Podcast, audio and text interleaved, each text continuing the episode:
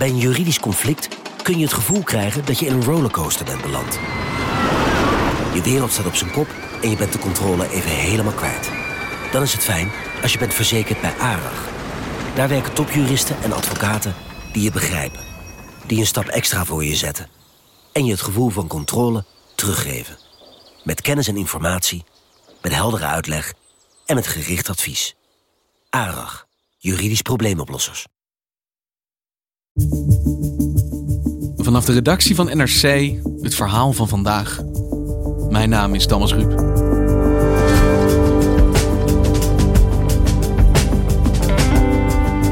Het is ruim een maand geleden dat de eerste Nederlander werd gediagnosticeerd met COVID-19. Dit zou de tijd zijn voor de gevreesde piek, met overspoelde ziekenhuizen en een stortvloed aan patiënten. Toch klinken nu ook voorzichtig positieve geluiden. Misschien valt de toename mee. Maar is dat optimisme terecht? Vandaag probeert Lucas Brouwers, chef van de wetenschapsredactie, de zin te scheiden van de onzin. Waar staan we nu?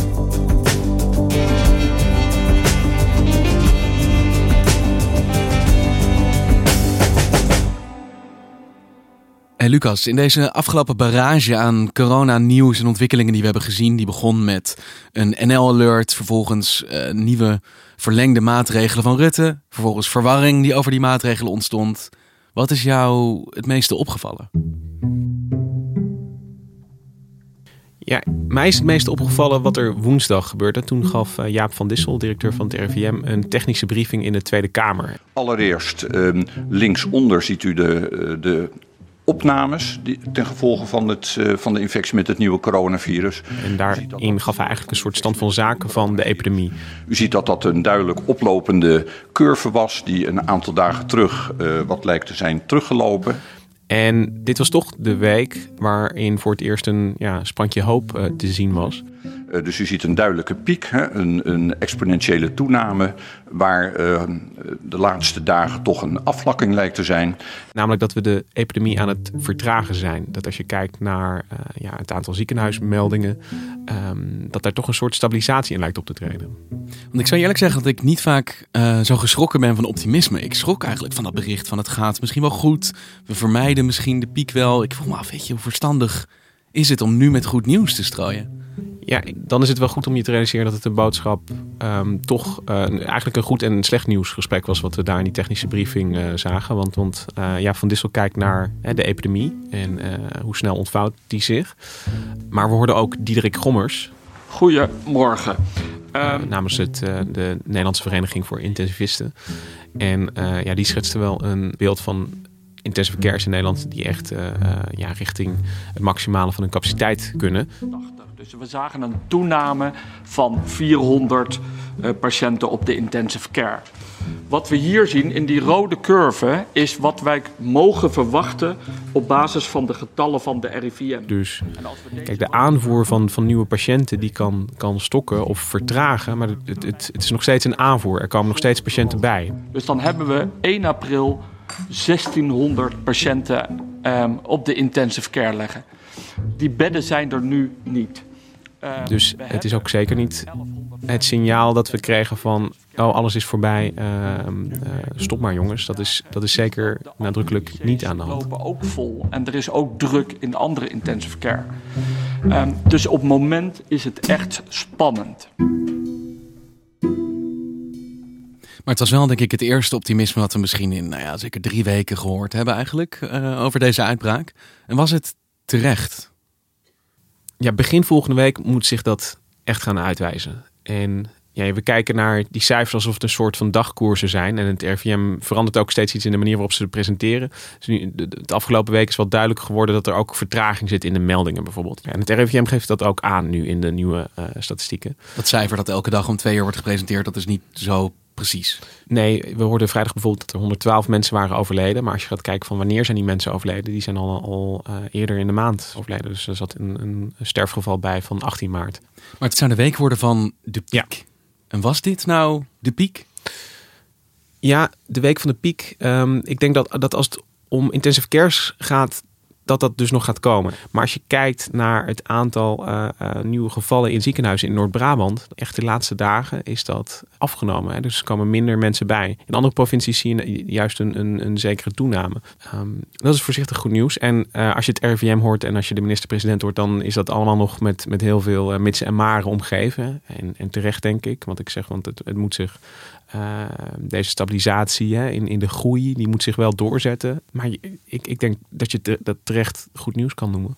En is dit een oogst van het social distancing beleid te noemen? Is dit het gevolg van de maatregelen die wij als land hebben genomen?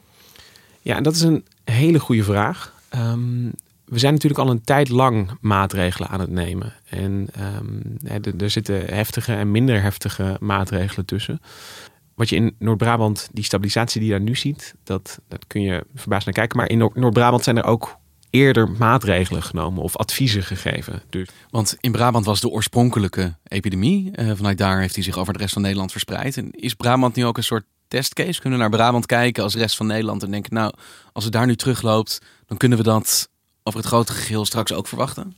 Ja, over dat eerste, daar is dat is niet zo duidelijk. Hè? Het, is, het is niet zo dat de uitbraak in, in Brabant begonnen is en uh, dat we nergens anders gevallen zagen. Juist van die eerste fase wordt het beeld wel. Hè, je moet het. Uh, dat, dat virus een, een, beetje zien als een soort vonkjesregen. Die, die is uitgestrooid over de wereld. En sommige van die vonkjes groeien uit tot vlammetjes.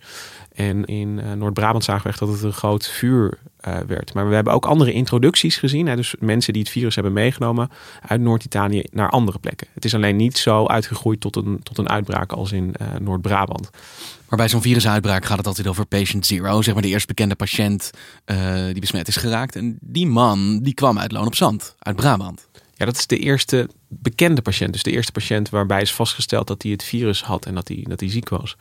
Maar over dat begin is deze week wel iets duidelijk geworden. Vrijdag kwam er een interessant artikel uit. En dat waren eigenlijk uh, ja, nauwkeurige resultaten van de steekproef onder ziekenhuismedewerkers. Die is afgenomen in Brabant op 7 en 8 maart. En toen bleek al dat dat een, een, een bepaald percentage, ik geloof 5%, die had inderdaad uh, dat, dat virus onder de leden. Maar nu zijn ze nog eens teruggegaan naar die medewerkers. En ze hebben gevraagd van wanneer ja, begonnen die klachten nou bij jou? Er kwamen twee interessante dingen uit. Corona was er al voor carnaval. Patiënt 0 was niet patiënt 0. Namelijk dat al voordat de eerste patiënt bekend werd, hadden sommige van die ziekenhuismedewerkers al klachten gekregen. Dus dat is al een, een teken dat het zeg maar al eerder circuleerde in de bevolking. En dat betekent dat carnaval 2020 waarschijnlijk een grote rol heeft gespeeld bij de verspreiding van het virus. En dat raakt aan mijn tweede punt wat ik wilde vertellen, is dat de helft van die mensen die, die uh, hebben geen koorts gehad. Dus dat betekent dat uh, het virus zich onder uh, ja, zeg maar de gezonde bevolking ja, zich kan verspreiden zonder dat het heel erg opvalt. Een sluipmoordenaar, zo zou je corona kunnen noemen. Want betekent dit dat het aandeel van de mensen dat geen klachten ervaart, dat eigenlijk met het virus rondloopt zonder het te merken, misschien groter is dan we aanvankelijk dachten?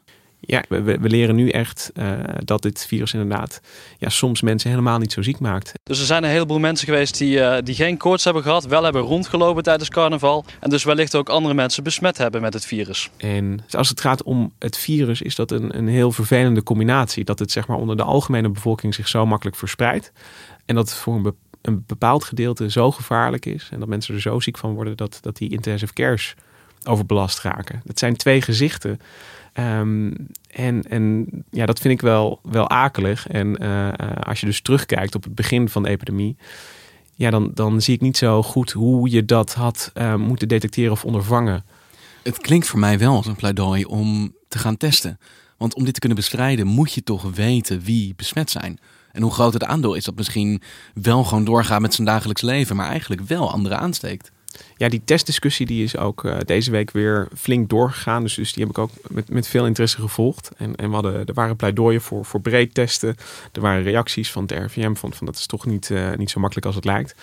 En uh, de vraag is dus eigenlijk, um, iedereen die oproept om meer testen, die moet zich bedenken, oké, waarom testen we? En jij geeft mij nu de, de casus, zeg maar, van je wil uh, straks misschien, als, als uh, blijkt dat, de, dat de, de epidemie tot staan hebben gebracht met deze ja, vrij extreme maatregelen, dat je dan, dan zit je weer inderdaad in de situatie dat je het ja, snel op wil misschien. En dan zou je inderdaad breder moeten testen. Maar in de fase waar we nu nog in zitten, met iedereen zit thuis.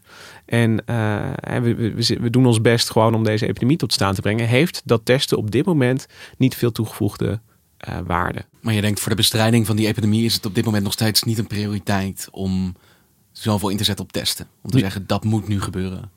Nu in ja, deze tijd niet. Want uh, we hebben de verspreiding al ontzettend geremd doordat we met z'n allen anderhalve meter afstand houden. Dat we niet meer naar uh, kroegen gaan, doordat we niet meer naar ons werk gaan. Dus, dus op dit moment heeft die test niet veel toegevoegde waarde. Als, als we hè, straks. We moeten naar een, een, soort ja, exit-strategie op een gegeven moment. Hè, dat we toch het gesprek weer gaan hebben van wanneer gaan de scholen weer open, wel of niet. Um, dan uh, moet je ook weer nadenken over wat gaat de rol van testen zijn in ja, deze weer een nieuwe fase. En hieraan gerelateerd, de vraag waarmee heel veel mensen denk ik inmiddels rondlopen. Heb ik het misschien gehad en heb ik het niet gemerkt? Heb ik het of heb ik het niet? Uh, ik, ik begrijp deze week dat het virus makkelijker wordt overgedragen dan we eerder dachten. Het ging de eerste signalen gingen over niezen en hoesten. En nu hoor ik ook van alleen praten al. Of deeltjes die in de lucht blijven hangen voor misschien een uur. Kun je al besmet raken. Klopt dat? Voor virologen zijn, wijs je eigenlijk twee belangrijke dingen aan. Virologen kijken naar een virus en kijken, wordt het via druppeltjes overgedragen of is het, uh, wordt het door de lucht gedragen ook? En, en dat zijn echt uh, ja, twee andere smaken virus, uh, zou je bijna kunnen zeggen de aanwijzingen dat het coronavirus dat COVID-19 veroorzaakt, dat het door de lucht wordt overgedragen, die zijn er bij mij weten niet heel sterk. Het is nog steeds een druppelvirus. En druppeltjes kun je natuurlijk op allerlei manieren produceren. Bij de spraak zal het, zal het ook altijd voor een, een gedeelte wel, wel gebeuren. Ja, het is bijna een fascinerende studie van hoe nieuws doordringt. Want dan hoor je dat ineens. Gewoon de afgelopen per dagen hoor ik dat de hele tijd allemaal heen. Wist je dat als iemand in een ruimte is geweest waar die gesproken heeft, dat het wel twee uur lang in die lucht kan blijven hangen? En dat dat een soort nieuw idee was over hoe dit virus werkt. Maar jij zegt dat is niet helemaal wat er aan de hand is. Nee, en voor dit genre nieuws heb ik nog wel een tip. Namelijk, je moet altijd even goed uh, kijken of mensen uh, virusdeeltjes hebben gedetecteerd uh, ergens. Weet je, je kunt soms tot ja, drie of vier dagen kun je nog ja, stukjes virus ergens vinden. Of dat onderzoekers hebben geprobeerd om te kijken of het, ook, het virus ook nog in leven was. En dus nog cellen kon besmetten of, of proefdieren kon besmetten. Want dat is een belangrijk verschil. Van, van, ehm, dus daar moet je altijd op letten als je kijkt naar de smaken nieuws van virus overleeft nog drie dagen op toetsenbord. Dan moet je even die vraag stellen aan het einde van die drie dagen zit het er misschien nog wel, maar het is niet meer sterk genoeg om jou ook ziek te maken. Precies. Mogelijk. Ja. En het is er nu een maand in Nederland. Dat betekent dus ook dat we als land en als medische sector een maand lang ervaring hebben opgedaan met het behandelen van mensen met dit virus. Hebben we daar inmiddels al meer over geleerd, wat wel en niet aanslaat? Ja, voor die acute zorg, dat is nog steeds de noodzorg. Van, van hoe hou je iemand in leven? Er wordt ondertussen wordt er veel onderzoek gedaan aan van kunnen we iemand ook ja, misschien medicijnen toedienen. En daarvoor zijn verschillende kandidaatmedicijnen. Die worden dan ook veel besproken. En dat onderzoek heeft helaas gewoon tijd nodig. Uh, je hebt vast misschien berichten gezien over uh, chloroquine, een uh, antimalaria middel. Um, daarvan ehm, zijn de signalen ja, nog steeds ja, gemengd. Um, uh, er is een onderzoek uitgevoerd, maar dat was een, een beetje een slordig uh, onderzoek. Dus, dus daar weten we het eigenlijk nog steeds uh, niet zo goed van. Het resultaat was positief, maar de methode was niet. Precies, en dat is nog, nog ook wel het lastige van deze fase, is dat er um, onderzoeken die worden veel sneller gedeeld dan ooit. Dus het is ook ja, zaak om daar ook kritisch op te blijven zijn. En dat chloroquine onderzoek, daar is veel kritiek op gekomen. But the information that you're referring to specifically is anecdotal. It was not done in a controlled clinical trial. So you really can't make any definitive statement about it. En toch hadden we een Amerikaanse president die in zijn karakteristieke hoofdletters uh, met de wereld op Twitter deelde: dit medicijn is de nieuwe belofte. Ja. Without uh, seeing too much, I'm probably more of a fan of that than uh, maybe than anybody. Ik ik weet niet of uh, deze uh, president dan uh, dat proces van, van kritische reflectie van zijn onderzoek is, is doorgegaan. But I'm a big fan. We'll see what happens. And you know, I've seen things that are impressive. We'll see. We're going to know soon. Op het moment dat er wereldwijd een run ontstaat op beademingsapparatuur, op mondkapjes, dan zullen deze medicijnen toch ook wel massaal inmiddels opgekocht worden en van de markt verdwijnen. Ja, en je ziet die discussie ook wel losbarsten over um, ja, wie heeft nou patent op bepaalde medicijnen en wie mag het straks gaan maken, wie mag er geld aan verdienen. Mm -hmm. En uh, we zagen die discussie dus om dat middel, Remdesivir, in, uh, uh, van Gilead. Dat is dus een Amerikaanse farmaceut. Die kregen ook kritiek voor een besluit waarin ze ehm, een, een, ja, een soort aanspraak maakten op een monopolie op dat medicijn op het moment dat dat effectief zou blijken. Daar hebben ze nu toch weer van afgezien nadat de kritiek aanzwelde. niet op dit moment ja, een monopolie proberen te bereiken voor, voor dit soort middelen. Maar ook voor farmaceutische bedrijven of biotechbedrijven die zeg maar het, materiaal voor, voor testen aanleveren, speelt die discussie. Um, in, in Nederland uh, is, ging het afgelopen week veel over Roche, een Zwitsers bedrijf. Um, veel ziekenhuizen en laboratoria in Nederland hebben apparaten van Roche staan. En daar moet je dan ook ja, speciale reagentia bij aanschaffen. En er is nu een tekort aan die reagentia. Ja, want zij zeggen je koopt apparaat A, dan moet je ook onderdeel B hebben. Je kan dat niet B van een concurrent afnemen. Ja, vergelijk het met, uh, met de printer die je thuis hebt staan. Uh, als je die van één merk hebt gekocht, dan moet je voortaan ook alle uh, cartridges van die printer kopen om, om te blijven printen. Zo werken die apparaten ook een beetje. En um, daar is veel kritiek op gekomen. Het feit dat er überhaupt om gevraagd moet worden om dit soort middelen, zo'n recept vrij te geven, om wereldwijd samenlevingen veilig te houden, is echt een schande. Maar dat komt voor een deel ook omdat uh, ja, Nederlandse laboratoria heel veel apparaten van Roche hebben staan. Uh, als je kijkt naar de afhankelijkheid van de test überhaupt, de testcapaciteit überhaupt in Nederland, van één bedrijf, dan valt daar veel over te zeggen. In België is die afhankelijkheid van Roche bijvoorbeeld kleiner en zijn er ook ja, apparaten van andere aanbieders. Dat zijn dus allerlei discussies die ineens opkomen. Kijk, niemand denkt ooit na in normale tijden over uh, kunnen we wel genoeg eh, reagentia van Roche krijgen. En, en, nu die vraag in de hele wereld toeneemt, wordt dat ineens acuut. En ja, dan, dan wordt ineens zo, zo'n hele keten wordt nu tegen het licht gehouden.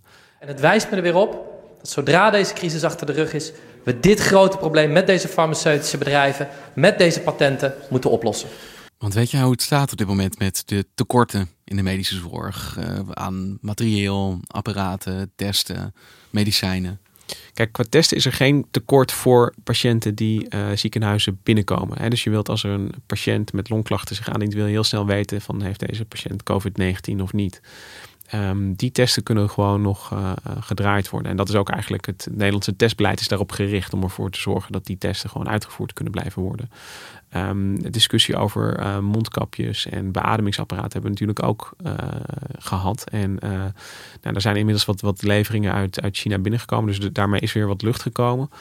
Um, voor die beademingsapparaten blijft het gewoon spannend en worden dus ook naar alternatieve noodoplossingen gezocht. Van zou je met een apparaat misschien twee mensen kunnen uh, beademen als dat echt nodig is. Um, echt delen. Ja, dat, dat zijn opties die wel verkend worden. Ze zijn nu nog niet nodig, maar daar wordt nu wel over nagedacht.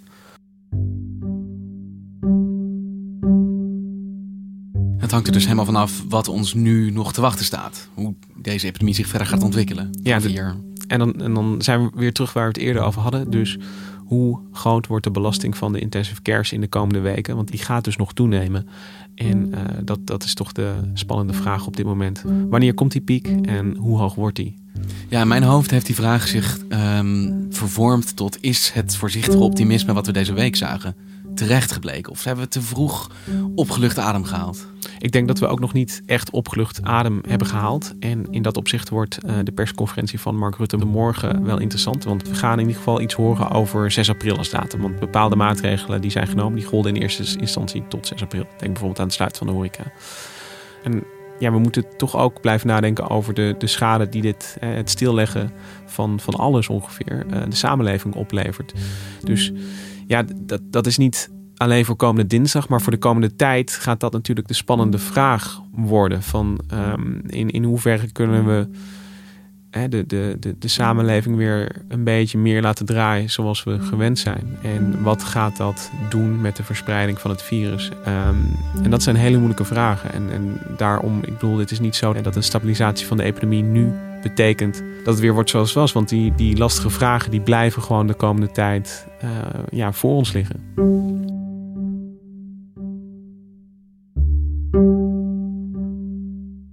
Dankjewel, Lucas. Dankjewel.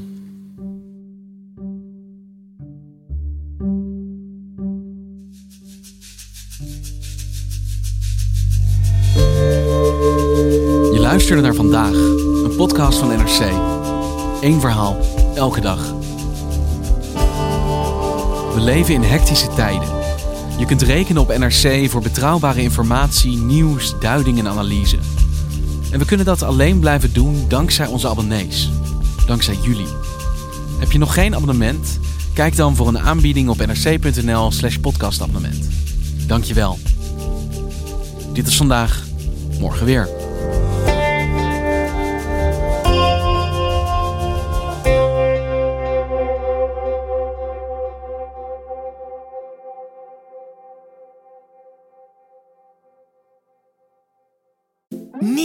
Aquarius Red Peach Zero Sugar. Met zijn heerlijke frisse persiksmaak zonder suiker draagt Aquarius bij tot jouw dagelijkse hydratatie en helpt zo mee om je vochtbalans op peil te houden tijdens alledaagse actieve momenten.